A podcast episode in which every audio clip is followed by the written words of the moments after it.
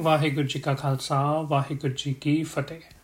Step up series ਇਹ ਨਾਮ ਦਿੱਤਾ ਹੈ ਆਪਾਂ ਆਸਾ ਕੀ ਵਾਰ ਬਾਣੀ ਦੇ ਵਿਚਾਰ ਨੂੰ, ਕਿਉਂਕਿ ਇਸ ਬਾਣੀ ਦੇ ਵਿੱਚ ਕੁਝ ਇਦਾਂ ਦੀਆਂ ਗੱਲਾਂ ਗੁਰੂ ਸਾਹਿਬ ਨੇ ਸਾਨੂੰ ਸਮਝਾਈਆਂ ਹਨ, ਇੰਨੀਆਂ ਕੀਮਤੀ ਹਨ, ਜਿਹੜੀਆਂ ਕਿ ਸਾਡੇ ਜੀਵਨ ਨੂੰ ਇੱਕਦਮ ਉੱਪਰ ਚੱਕ ਦਿੰਦੀਆਂ ਹਨ ਐਲੀਵੇਟ ਕਰ ਦਿੰਦੀਆਂ ਹਨ।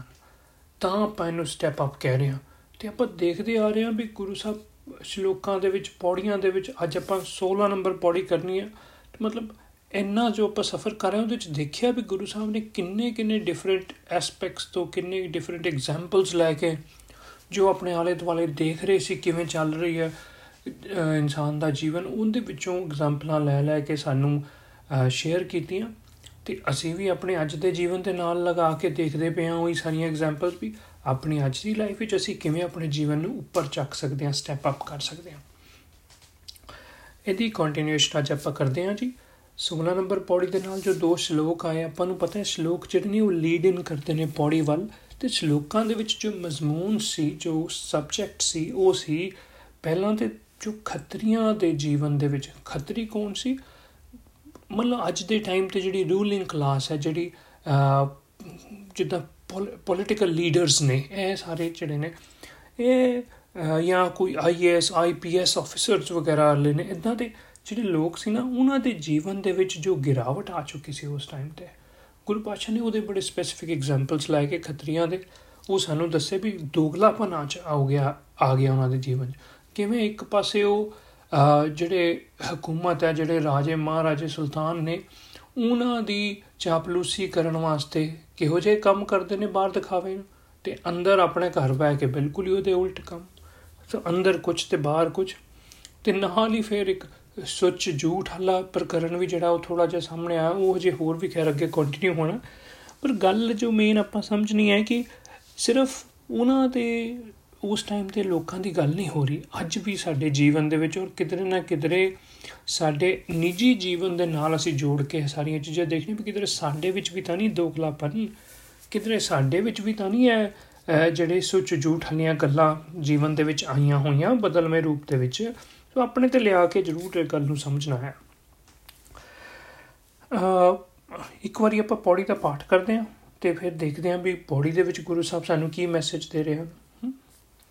ਪੌੜੀ ਚਿੱਤ ਅੰਦਰ ਸਭ ਕੋ, ਵੇਖ ਨਦਰੀ ਹੇਠ ਚਲਾਏਂਦਾ, ਆਪੇ ਦੇ ਵਡਿਆਈਆਂ ਆਪੇ ਹੀ ਕਰਮ ਕਰਾਏਂਦਾ।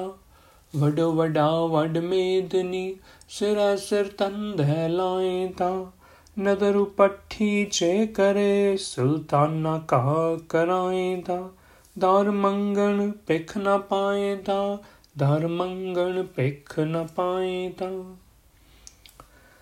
ਚਿੱਤੈ ਅੰਦਰ ਸਭ ਕੋ, ਚਿੱਤੈ ਅੰਦਰ ਸਭ ਕੋ ਇਦਾਂ ਲੱਗਦਾ ਜਿੱਦਾਂ ਉਹ ਜਪਜੀ ਸਾਹਿਬ ਚ ਕਹਿੰਦਾ, ਹੁਕਮ ਹੈ ਅੰਦਰ ਸਭ ਕੋ। ਬਸ ਉਦਾਂ ਹੀ ਮਤਲਬ ਸੇਮ ਹੀ ਆ। ਵੀ ਰੱਬ ਜੀ ਦੀ ਦੇਖ ਰੇਖ ਹੇਠ ਰੱਬ ਜੀ ਦੇ ਚਿੱਤ ਦੇ ਵਿੱਚ ਹੀ ਸਭ ਕੋ ਸਭ ਦੀ ਸੰਭਾਲ ਹੋ ਰਹੀ ਹੈ। ਹੁਕਮ ਅੰਦਰ ਸਭ ਕੋ ਵੀ ਇਹ ਸੀ ਵੀ ਰੱਬੀ ਨਿਯਮਾਂ ਦੇ ਵਿੱਚ ਹੀ ਸਾਰੇ ਸ੍ਰਿਸ਼ਟੀ ਦੀ ਸੰਭਾਲ ਹੋ ਰਹੀ ਹੈ, ਦੇਖਭਾਲ ਹੋ ਰਹੀ ਹੈ। ਵੇਖ ਨਦਰੀ ਹੇਠ ਚਲਾਏ ਦਾ ਸਾਰੀ ਸ੍ਰਿਸ਼ਟੀ, ਸਾਰੀ ਦੁਨੀਆ ਜਿਹੜੀ ਹੈ ਰੱਬੀ ਨਿਯਮਾਂ, ਹੁਕਮਾਂ ਦੇ ਵਿੱਚ ਹੀ ਚੱਲ ਰਹੀ ਹੈ।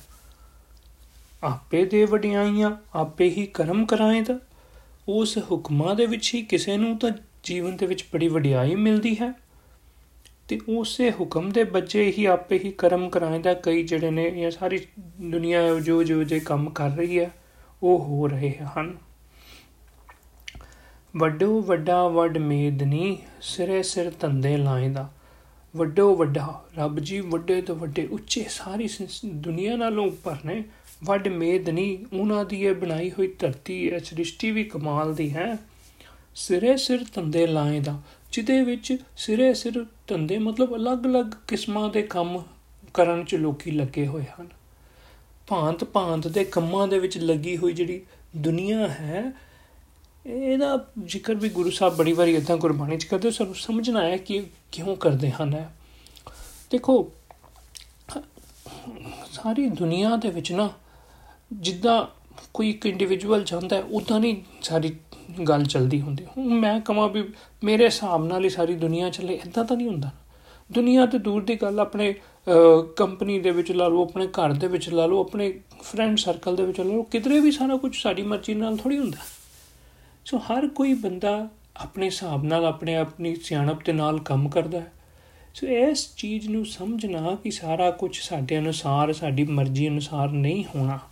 ਇਹ ਦਰਸਲ ਰੱਬੀ ਹੁਕਮ ਦੇ ਵਿੱਚ ਹੀ ਸਾਰੇ ਜਣੇ ਆਪਣੇ ਆਪਣੇ ਅਲੱਗ-ਅਲੱਗ ਸੋਚ ਮੁਤਾਬਕ ਕੰਮ ਕਰ ਰਹੇ ਹਨ।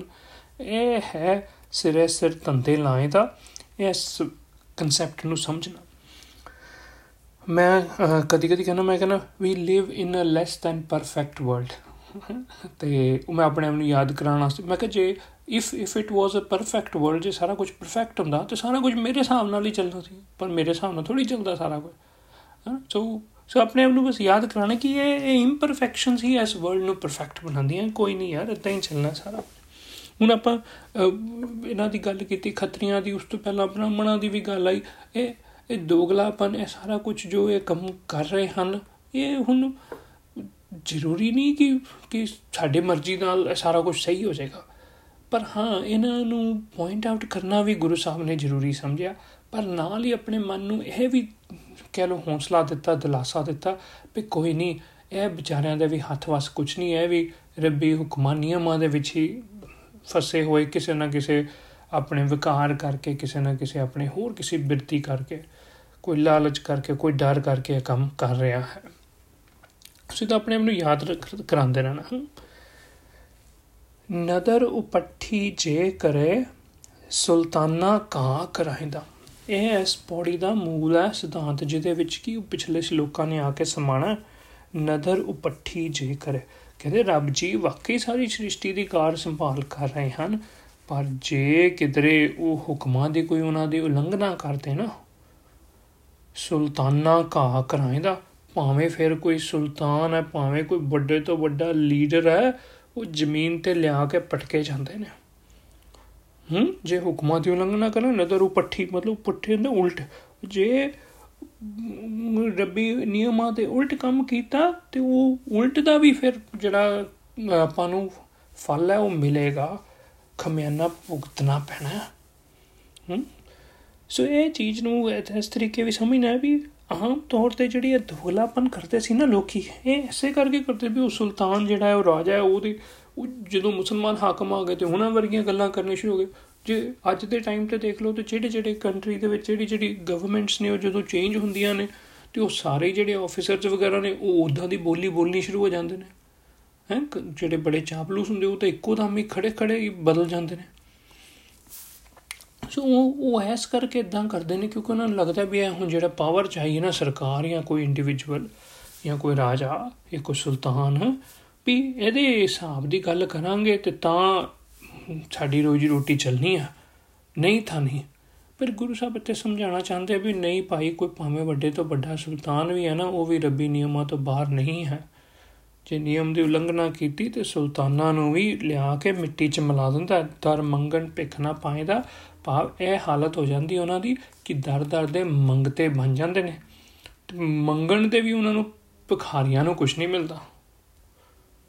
ਸੋ ਇਦਾਂ ਦੀਆਂ ਗੱਲਾਂ ਕਰਕੇ ਗੁਰੂ ਸਾਹਿਬ ਨੇ ਸਾਡੇ ਅੰਦਰ ਨਾ ਦਰਸਲ ਦੋ ਚੀਜ਼ਾਂ ਕੀਤੀਆਂ ਨੇ। ਇੱਕ ਤਾਂ ਜਿਹੜੀ ਉਸ ਟਾਈਮ ਤੇ ਲੋਕਾਂ ਦੀ ਜ਼ਮੀਰ ਮਰ ਚੁੱਕੀ ਹੋਈ ਸੀ, ਉਹ ਦੋਗਲਾਪਨ ਵਾਲਾ ਜੀਵਨ ਜੀ ਰਹੇ ਸੀ, ਉਹਦੇ ਚ ਉਹਨਾਂ ਨੂੰ ਕੱਢਣ ਦੀ ਕੋਸ਼ਿਸ਼ ਕੀਤੀ ਹੈ ਹੂੰ।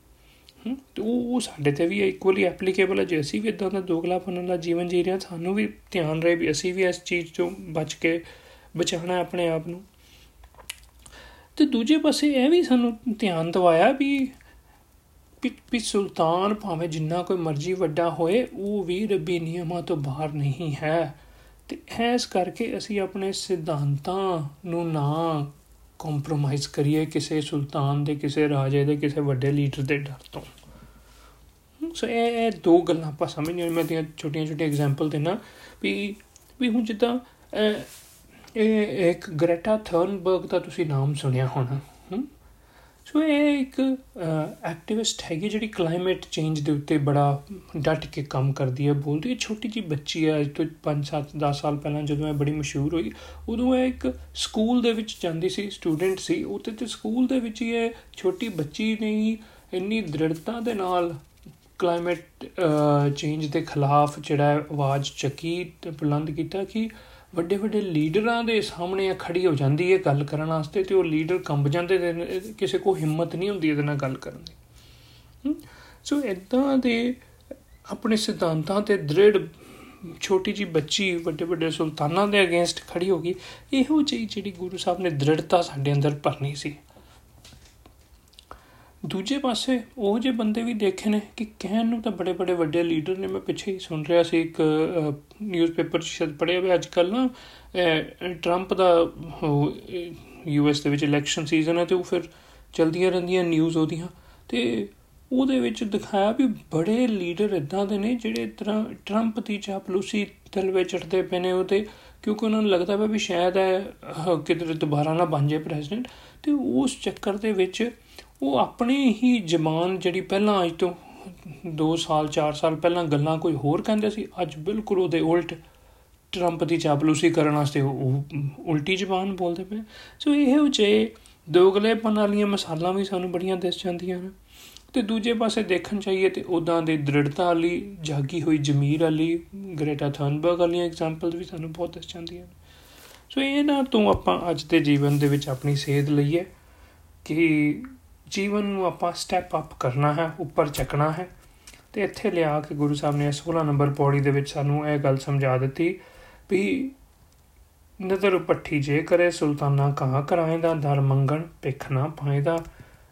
ਹੁਕਮਾਂ ਦੇ ਵਿੱਚ ਰਹਿ ਕੇ ਜੀਵਨ ਜੀਏ, ਉਲੰਘਣਾ ਕਰਾਂਗੇ ਤੇ ਭਾਵੇਂ ਕੋਈ ਵੱਡੇ ਤੋਂ ਵੱਡਾ ਰਾਜਾ, ਮਹਾਰਾਜਾ, ਸੁਲਤਾਨ ਵੀ ਹੈ ਨਾ, ਉਹਨੂੰ ਵੀ ਲਿਆ ਕੇ ਥੱਲੇ ਪਟਕਿਆ ਜਾਣਾ। ਤੇ ਅਸੀਂ ਕੀ ਆ ਜੇ ਅਸੀਂ ਵੀ ਆਪਣੇ ਜੀਵਨ ਦੇ ਵਿੱਚ ਇਹ ਵੀ ਉਹਨੂੰ ਕਿਸੇ ਹੋਰ ਨੂੰ ਰਾਜਾ ਸੁਲਤਾਨ ਸਮਝਣ ਤੇ ਤੇ ਨਾਲ ਨਾਲ ਆਪਣੇ ਤੇ ਵੀ ਲਗਾ ਕੇ ਦੇਖ ਲੈਣੀ ਵੀ ਜੇ ਅਸੀਂ ਵੀ ਆਪਣੇ ਆਪ ਨੂੰ ਬੜਾ ਵੱਡਾ, ਬੜਾ ਮਹਾਨ, ਬੜਾ ਤਾਕਤਵਰ ਸਮਝਦੇ ਆ ਨਾ, ਤੇ ਯਾਦ ਰੱਖੀਏ, ਹੁਕਮਾਂ ਤੋਂ ਬਾਹਰ ਅਸੀਂ ਵੀ ਨਹੀਂ ਹੈਗੇ। ਹੁਕਮਾਂ ਦੀ ਉਲੰਘਣਾ, ਜੇ ਰੱਬੀ ਨਿਯਮਾਂ ਦੀ ਉਲੰਘਣਾ ਅਸੀਂ ਕੀਤੀ ਤੇ ਸਾਡਾ ਵੀ ਉਹੀ ਹਰਸ਼ ਹੋਣਾ ਜੋ ਬਾਕੀ ਆਪਾਂ ਰਾਜੇ ਸੁਲਤਾਨਾਂ ਦੀ ਗੱਲ ਕਰਦੇ ਆ ਵੀ ਕਹਾ ਕਰਾਂਦਾ ਜ਼ਮੀਨ ਤੇ ਲਿਆ ਕੇ ਪਟਕੇ ਜਾ ਸਕਦੇ ਹਾਂ। ਚਲੋ, ਅੱਜ ਇੱਥੇ ਸਮਾਪਤੀ ਕਰਾਂਗੇ ਜੀ। ਬਾਕੀ ਫਿਰ ਅੱਗੇ ਕੰਟੀਨਿਊ ਕਰਦੇ ਆਂ ਵਾਹਿਗੁਰੂ ਜੀ ਕਾ ਖਾਲਸਾ, ਵਾਹਿਗੁਰੂ ਜੀ ਕੀ ਫਤਿਹ।